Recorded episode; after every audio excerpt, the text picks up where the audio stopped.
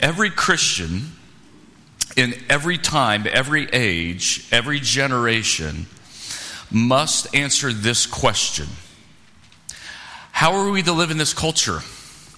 You see, there's never going to be a Christian culture. There's never going to be a Christian nation. There's never going to be a Christian state. There's never a Christian society. We're enculturated into culture, and every Christian must learn how to live in that culture. Now, look, I know some Christians have tried over the years to create a Christian state or a Christian culture, but if Constantine can't do it with all the powers of Rome, and if Calvin can't do it with all the powers and authority of Geneva, then nobody's going to be able to pull it off. And Jesus said, I did not take you out of the world, I've left you in the world. Why? So that we can be a light to the world. And so every Christian must learn and must think how do we live in this culture that we're placed in? And then culture is continually changing. So we must continue to ask that question. And we see that here in Daniel. Now, what I see right now, and I get a lot of uh, emails, as you would imagine. I don't say that to shame anybody or to tell you to quit emailing me. Keep e- emailing me. But I got a lot of emails that are hand wringing in their nature. Uh, here's this article I read in the news. What are we going to do about it? Here's this thing I saw in the news. What are we going to do about it? You've got to talk about this. You know, it's just hand wringing, hand wringing. But it's not nearly as bad as Daniel. Enslaved, exiled, away from his people, being forced to do things he would never do. And Daniel chapter 1 gives us this beautiful picture of how we could live in a culture as faithful Christians. Three points. Let me give them to you be resolved. The second point, act reasonably. And then the third point, seek revelation. Be resolved, act reasonably, and then seek res- revelation. Let me read the whole text and then we'll come back to it. But Daniel resolved, verse 8, chapter 1 of Daniel. Daniel resolved that he would not defile himself with the king's food or with the wine that he drank. Therefore, he asked the chief of the eunuchs, to allow him not to defile himself. And God gave Daniel favor and compassion in the sight of the chief of the eunuchs. And the chief of the eunuchs said to Daniel, I fear my lord the king, who assigns your food and your drink, for why should he see that you are in worse condition than the youths who are of your own age? So you would endanger my head with the king. And Daniel said to the steward, whom the chief of the eunuchs had assigned over Daniel, Hananiah, Mishael, Azariah. Test your servants for 10 days.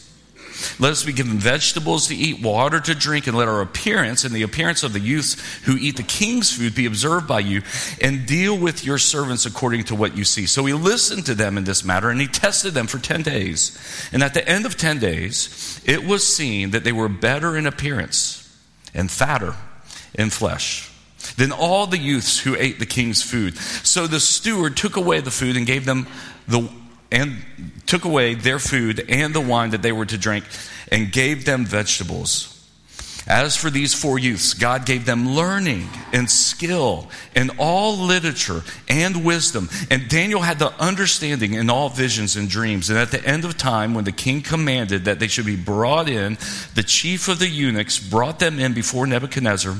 And the king spoke with them, and among all of them, none was found like Daniel, Hananiah, Mishael, Azariah.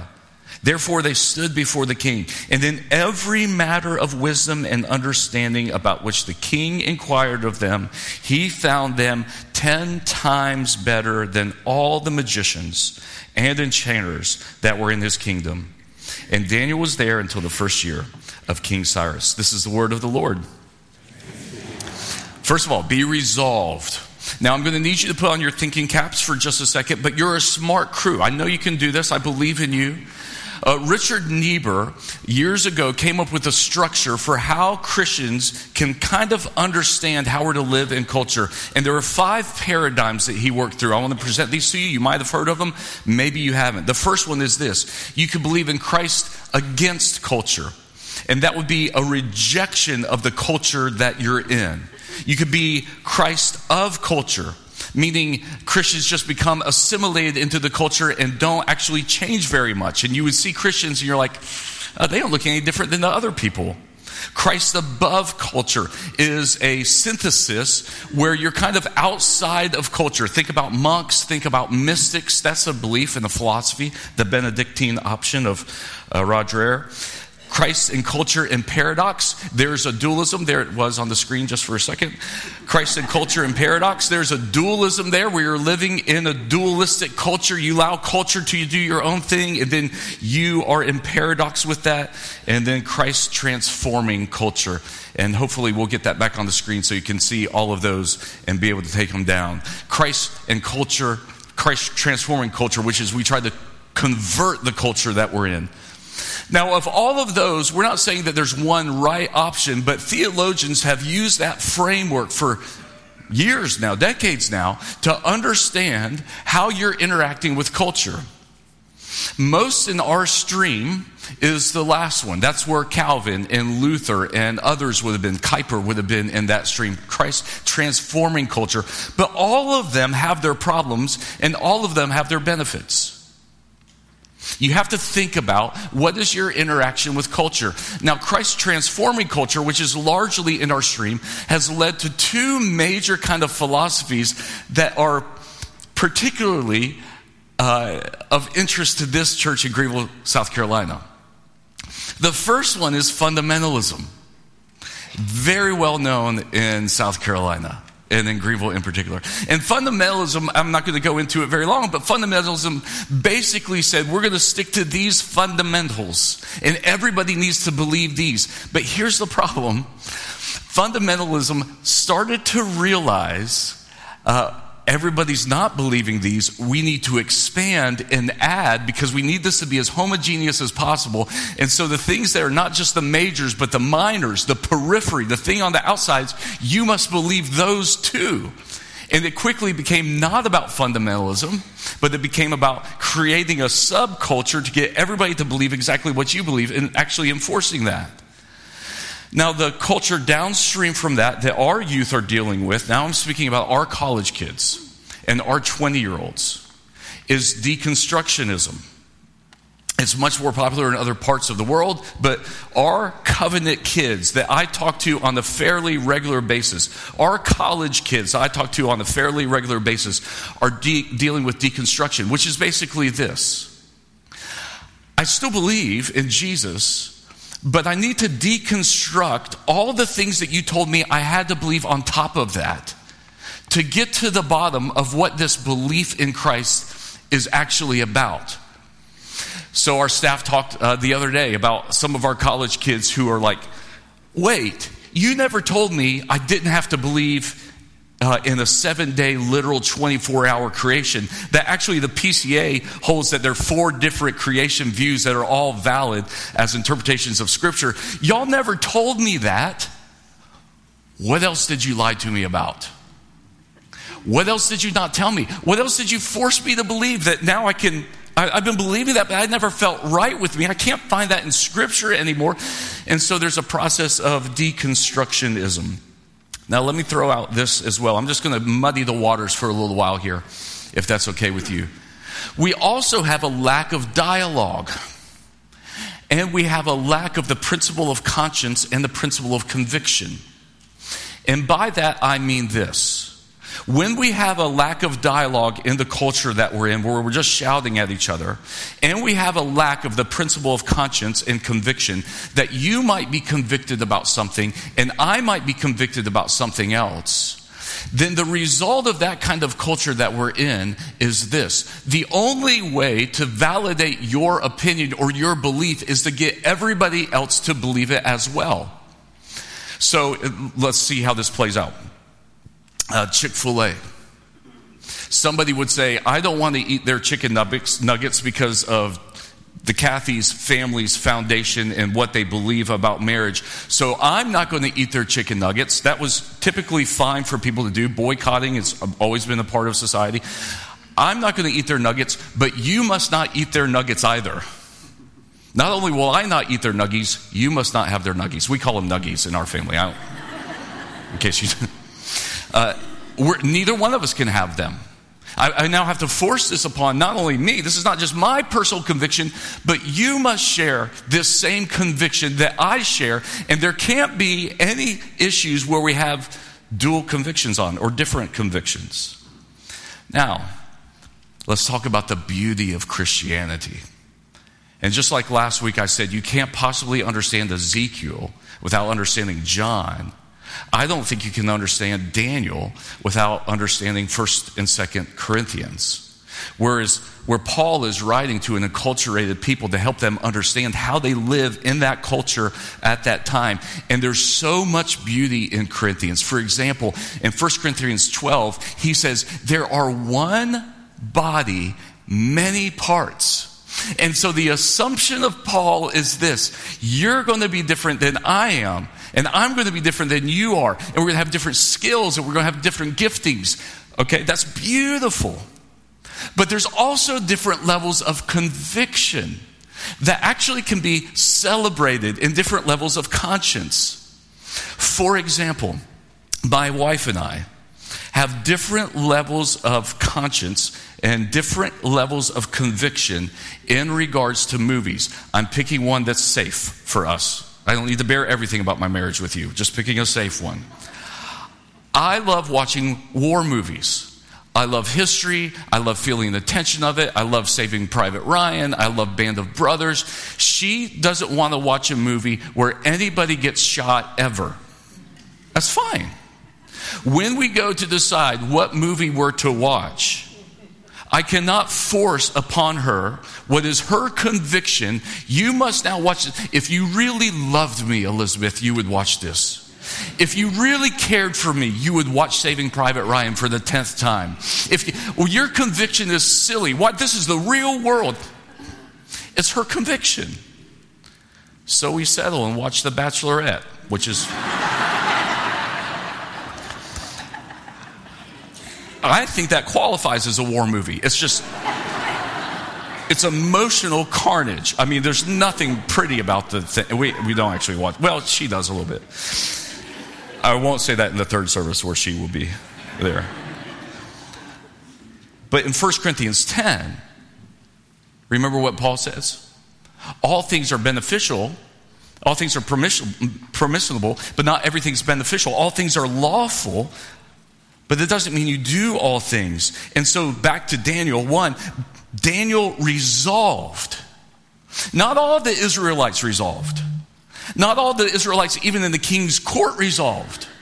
But Daniel resolved this is my conviction for me and for Mishael, for Hananiah, for Azariah. In other words, 1 Corinthians 10, again, so whether you eat or drink or whatever you do, do it all for the glory of God. Give no offense to Jews or to Greeks or to the church of God, just as I try to please everyone in everything I do, not seeking my own advantage, but that of many, that they may be saved.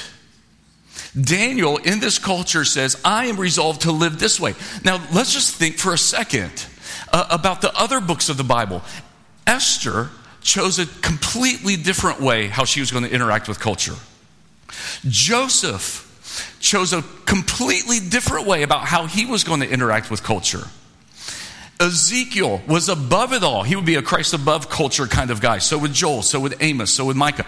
They would all be Christ above culture. They were kind of weird. They sat over to the side. They prophesied. They weren't trying to work their way into the king's court. They weren't trying to acquiesce to some of the demands that the king would have. They weren't doing any of that. And so there's a disparity there. Like it says in Second Corinthians, again, Corinthians 2 Corinthians 9.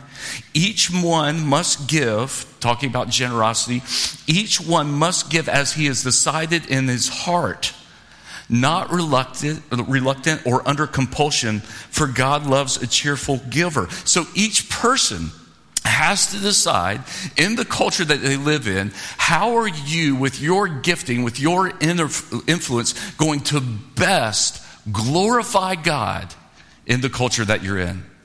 And be resolved. Here's another, if you're not a believer, let me also say this. Here's another beautiful thing about Christianity. There is so many New Testament passages If you're a Christian, just think.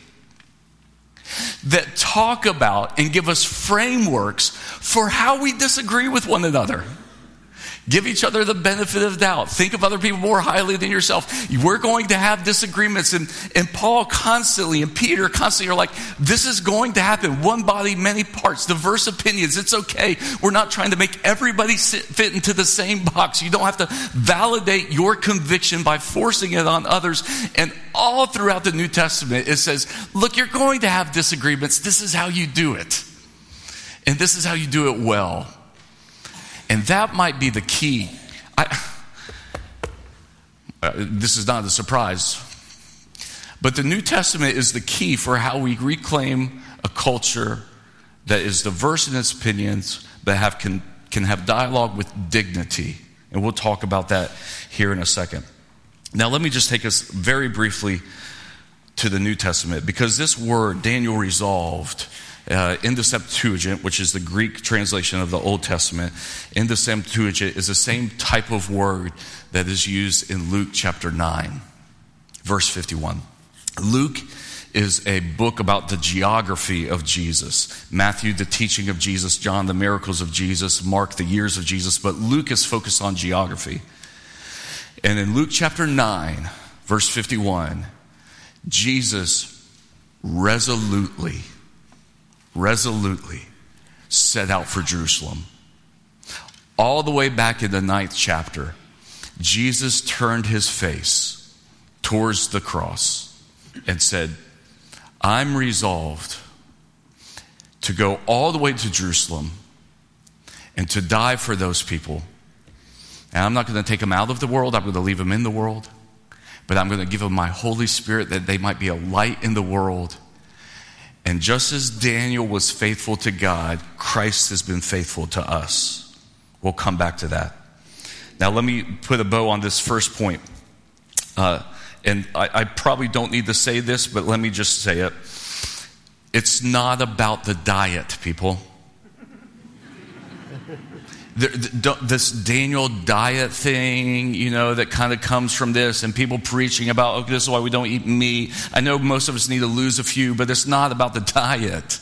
Matter of fact, in Daniel chapter 10, it talks about him eating the choice food and the wine. So we know he did. This wasn't a lifelong thing. What's it about? It's about Daniel putting himself in a position where God had to show up to be faithful. That's the only way. Daniel was saying, Let me prove to you, Babylonians, that my God is real and that he exists. Because there's no other way that they would go fatter and be better in appearance than if God didn't show up somehow. This is about God being faithful to Daniel and allowing him to have favor and allowing him to have uh, all the compassion in the sight of the chief eunuchs. That's what it's about. But that being said, we might need to think about where we can put God to the test to allow him to show up a little bit. Um, I, I love capital campaigns. Here's why. I don't like them for many reasons. Number one, it like triples my workload. That I don't like.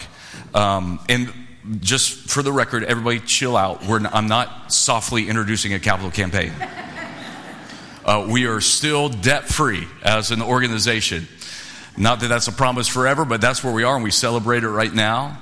But you know I love about capital campaigns? It forces people to put themselves in situation and then see God show up. That's what I love about it. I love people saying, we never, we never imagined when my wife and I prayed about that number and we put it in that envelope and we put it out there, I, we had no idea where that would come from. And then the next year we lost our business, but Somehow, God showed up and somehow He fulfilled what He needed to fulfill through His faithfulness. That's what I love about it.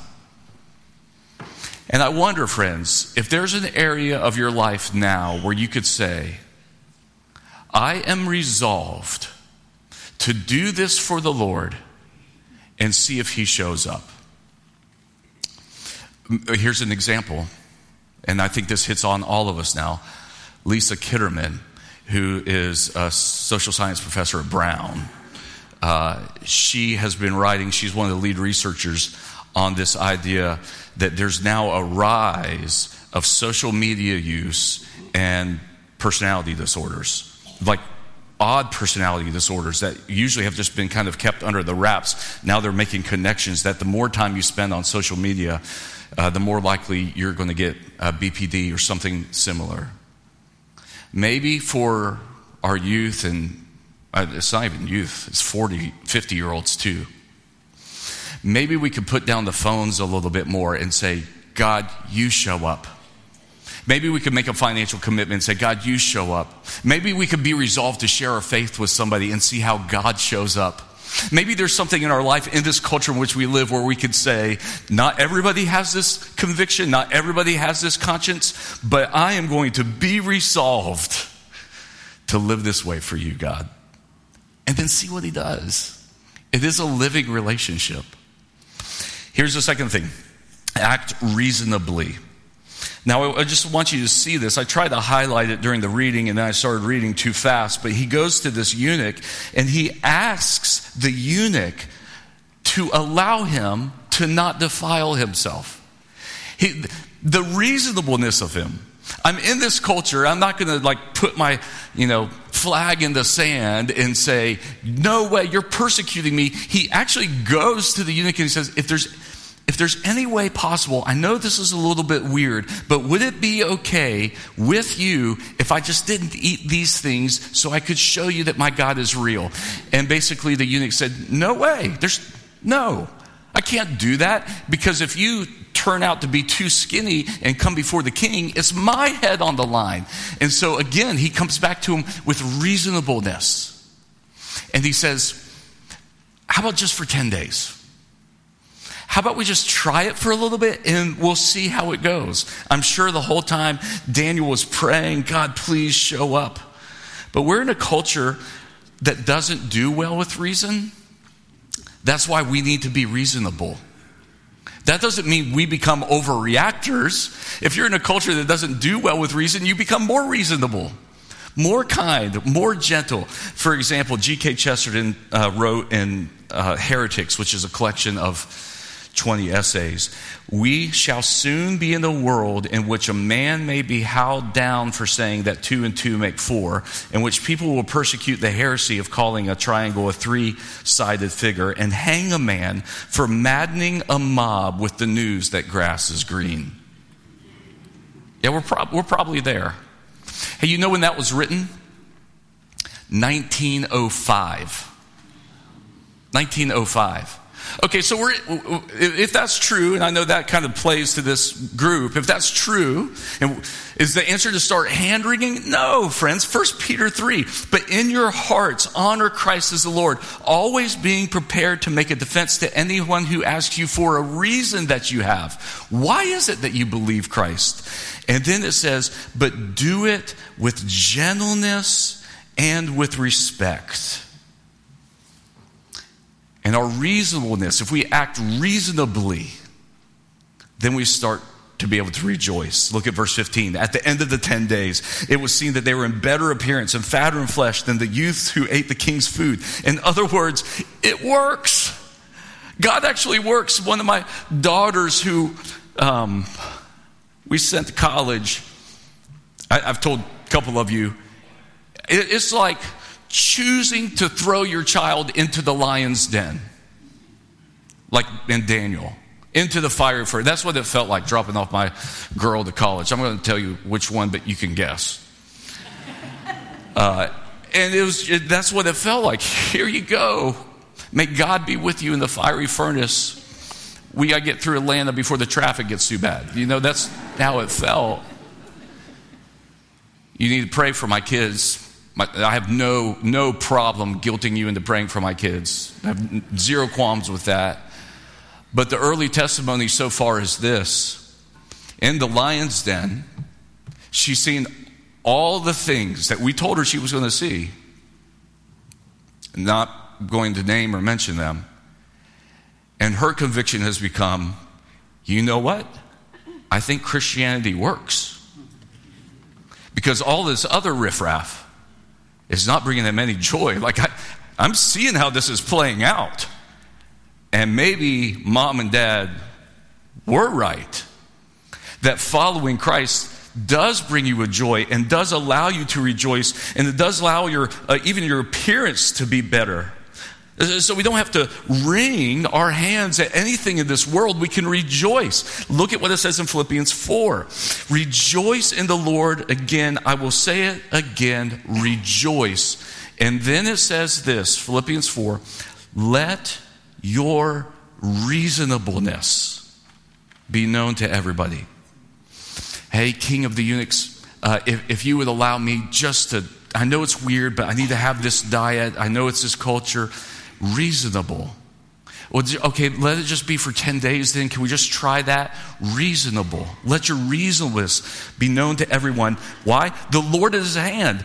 Don't be anxious about anything, but in everything, by prayer and supplication with thanksgiving, let your requests be known to God. And the peace of God, which surpasses all understanding, will guard your hearts and your minds in Christ Jesus. We can rejoice. I've got a friend of mine Hey, I didn't know y'all are over there.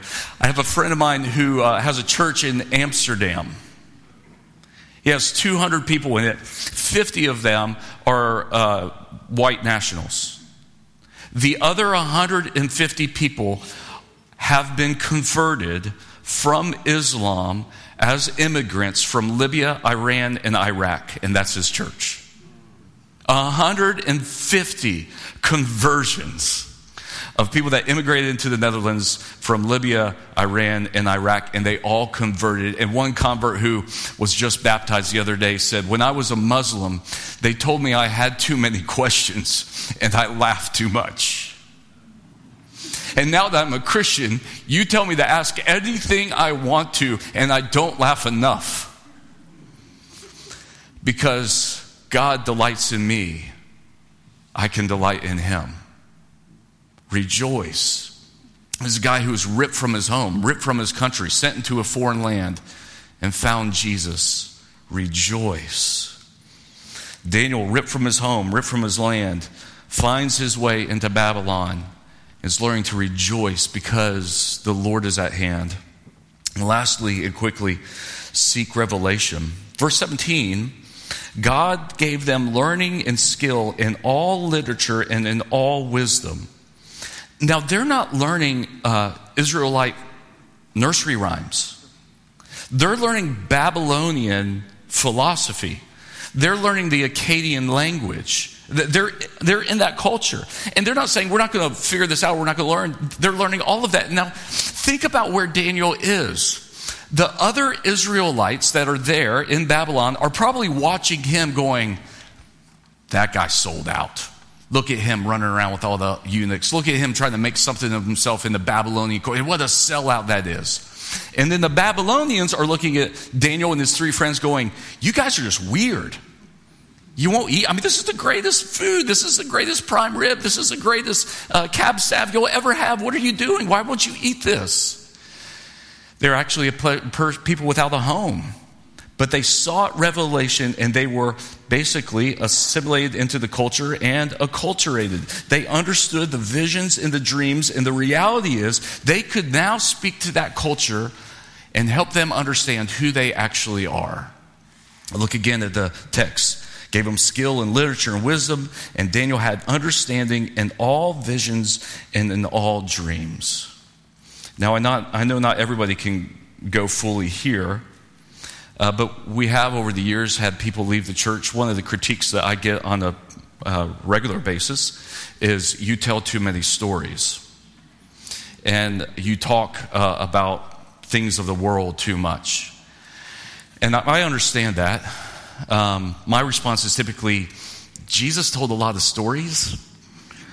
And Acts 17, it seemed like when Paul went to Areopagus, he said, As your own prophets and poets have said, like we're we're in a cult, we got to understand this culture that we're living in, and I understand that. But part of understanding the culture is to be able to show people who they really are. So I sat with a friend a month ago.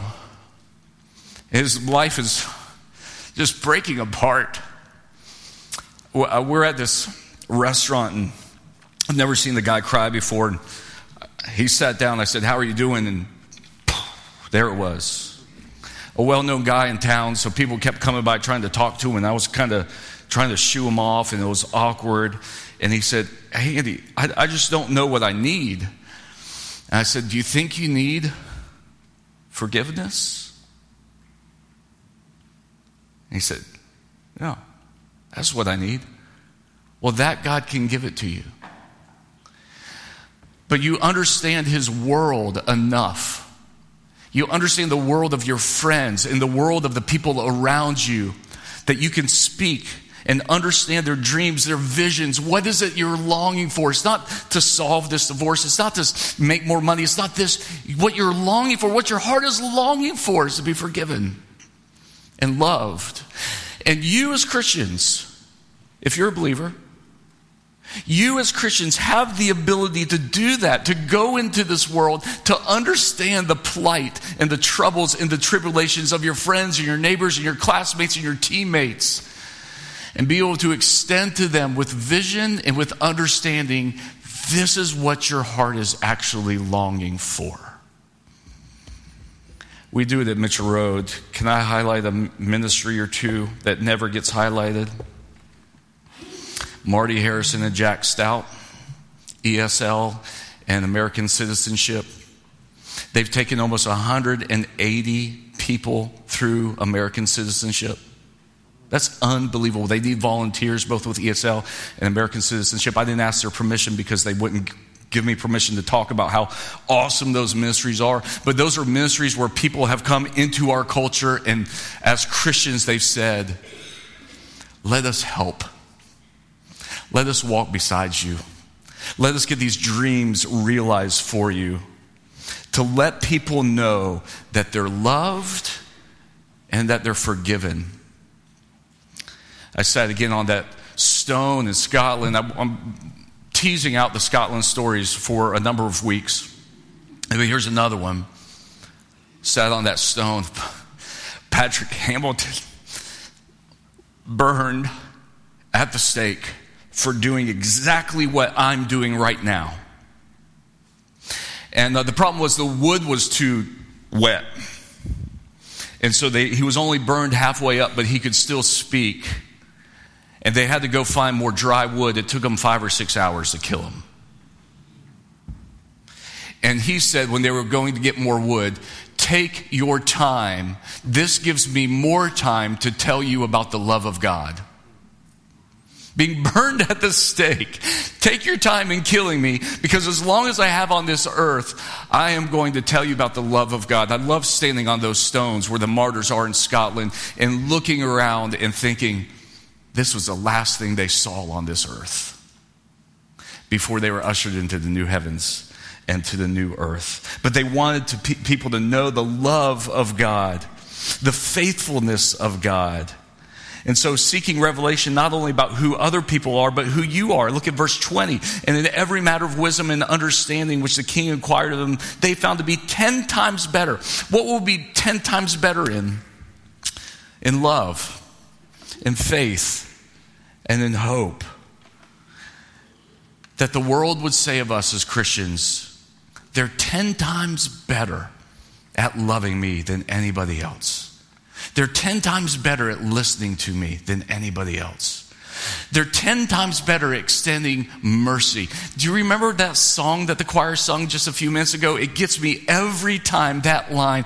And mercy without end no end in sight of the mercy that God has for us. And so Jesus resolutely set out for Jerusalem and walked to the cross so that we might be faithful to bear whatever cross we need to bear. Let me end with this very quickly. Walking with a dear friend of mine through a really difficult situation this week. A lot of phone time with him, a lot of phone time with his uh, wife, a lot of texting, a lot of phone time with his elders, a lot of emails going around. And at the end of the day, we finally came back to 1 Thessalonians and Philippians. He who began a good work in you will be faithful to complete it. In 1 Thessalonians, Abstain from every form of evil. Now may the God of peace sanctify you completely, may your whole spirit and soul be kept blameless at the coming of the Lord Jesus. He who calls you is faithful, and he will do it. The story of Daniel is not a story of, now be courageous like Daniel, go be a Daniel. That's not the point. Eat more vegetables, while true, is not the point. The story of Daniel, and read the rest of the book, is that God was faithful to him. And God will be faithful to you.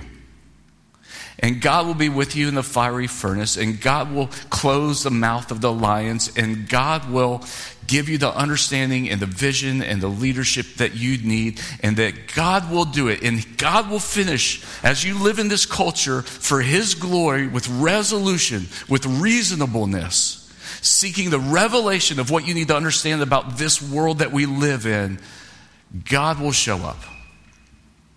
And it will be glorious for people to see. In the name of the Father and Son and the Holy Spirit. Father, we pray. This uh, world we live in is so complicated and so changing. But we pray that we would live in such a way where we can tell people that they're loved and forgiven. and that we would lo- live in such a way where we know we're loved and forgiven by you because of you resolutely going to the cross for us. Father, I pray that the rest of this week we might enjoy thinking about what you think of us. And you think of us as your pardoned, forgiven sons and daughters of the King of Kings. Preparing room for us, longing to take us up in your everlasting arms, holding us by your right hand through this life, guiding us with your Holy Spirit. So it's little to ask that we would be resolved to live for you to fast what we need to fast from, to disagree agreeably, to be reasonable, and to seek more understanding of our times, of our world, and of the heartbeat of our neighbors and friends around us. We pray in Christ's name. Amen.